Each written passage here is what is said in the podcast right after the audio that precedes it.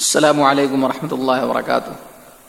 الدرس التاسع، حکم تعلیق التمائم وحکم الذهاب الى الساحر والكاهن الحمد لله رب العالمين والصلاة والسلام على أشرف الأنبياء والمرسلين وعلى آله وصحبه أجمعين أما بعد۔ فأعوذ بالله من الشيطان الرجيم بسم الله الرحمن الرحيم ومن يتوكل على الله فهو حسبه معزز حاضرین، اسلامی بھائیوں بزرگوں اور دوستوں اللہ تعالیٰ نے دنیا میں ہمیں پیدا فرمایا۔ پیدا فرمانے کے بعد وہ ہمیں مختلف طریقوں سے آزماتا ہے۔ جیسا کہ ارشاد ربانی ہے ولا نبلونکم بشعیم من الخوف والجوع ونقصم من الاموال والانفس والثمرات وبشر الصابرین کہ ہم ضرور تمہیں آزمائیں گے۔ دشمنوں کے ڈر کے ذریعے اور بھوک پیاس کے ذریعے اور اموال اور جان کی کمی کے ذریعے۔ وبشر الصابرین، لیکن اے نبی، صبر کرنے والوں کو آپ بشارت دے دیجیے، خوشخبری دے دیجیے۔ دنیا میں مختلف قسم کی مصیبتیں اور پریشانیاں آتی ہیں۔ ایسے موقع پر انسان مختلف قسم کے غلط کاموں کی طرف چلا جاتا ہے۔ انسان کو چاہیے کہ اسے مصیبت آئے یا پریشانی آئے یا کسی بھی وقت وہ صرف اور صرف اللہ تعالیٰ کو پکارے اور اللہ تعالیٰ پر بھروسہ کرے اور اس کا یہ خیال ہو، اس کا یہ عقیدہ ہو کہ مصیبتیں دور کرنے والا، پریشانیاں دور کرنے والا اللہ تعالیٰ ہی ہے۔ اس مصیبت کی گھڑی میں بہت سارے حضرات ایسے ہیں جو شرک و بدعات کے دلدل میں پھنس جاتے ہیں۔ کچھ لوگ قبروں اور مزاروں کا سہارا لیتے ہیں، تو کچھ لوگ تعویذ اور گنڈوں کا سہارا لیتے ہیں۔ آج کے درس کا عنوان ہی ہمارا یہ ہے کہ تعویذ اور گنڈے لٹکانے کا حکم کیا ہے۔ اسی طریقے سے جادوگر اور غیب کی خبریں بتانے والوں کے پاس جانے کا حکم کیا ہے۔ تو آئیے سب سے پہلے ہم یہ بتا دیں کہ تعویذ کسے کہتے ہیں؟ تمیمہ یہ عربی زبان کا لفظ ہے، اس کے معنی ہوتے ہیں تعویذ کے، اور اس سے مراد ہر وہ چیز ہے جو نظر بس سے تحفظ کے لیے بچوں کے گلوں میں بادھی یا لٹکائی ڈالی جاتی ہے۔ اس کا کیا حکم ہے؟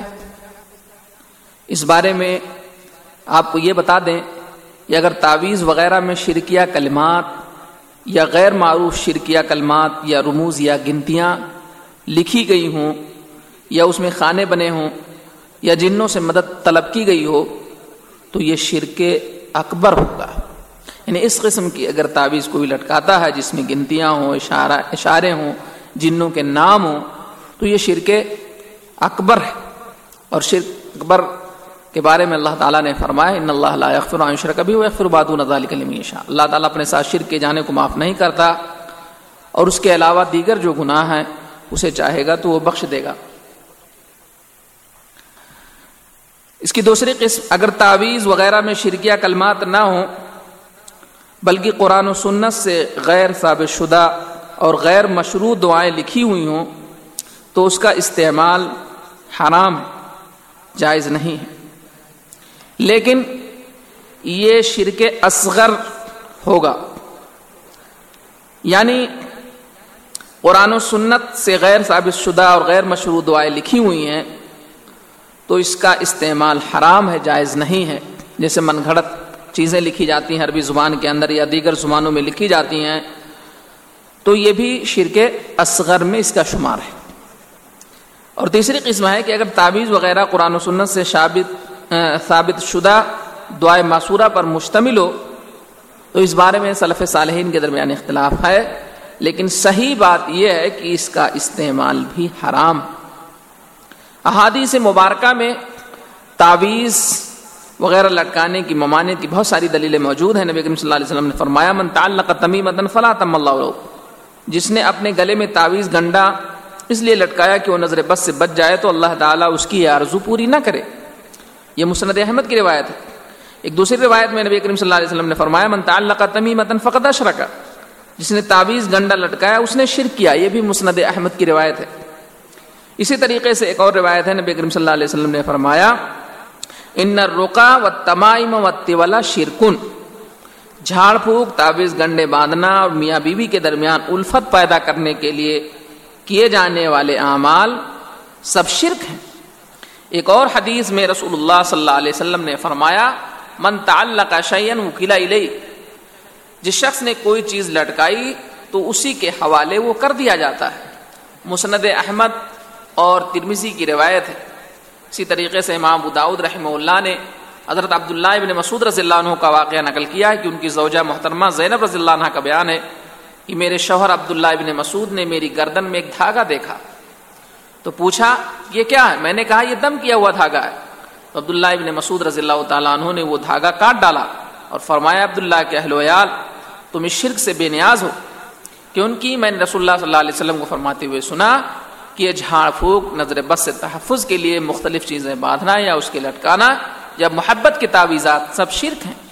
میں نے کہا، میری آنکھ میں چبھن تھی، میں فلاں یہودی کے پاس دم کرانے جاتی تھی، اس کے دم سے مجھے آرام ہو جاتا تھا. تو ابن مسعود رضی اللہ عنہ نے کہا، یہ شیطانی حرکت ہے۔ وہ اپنے ہاتھ سے چبھوتا تھا، جب دم کیا جاتا تو وہ ہاتھ روک لیتا۔ اس تکلیف کے دوران تمہارے لیے اتنا کافی تھا کہ تم یہ دعا پڑھ لیتی جو رسول اکرم صلی اللہ علیہ وسلم پڑھا کرتے تھے۔ آپ فرماتے تھے، اذهب الباس رب الناس وشف عند الشافی، لا شفاء الا شفاء و شفاء، لا يغادر سقما۔ اس طریقے سے مختلف قسم کی دعائیں اور اذکار وارد ہیں، اسے پڑھنا چاہیے۔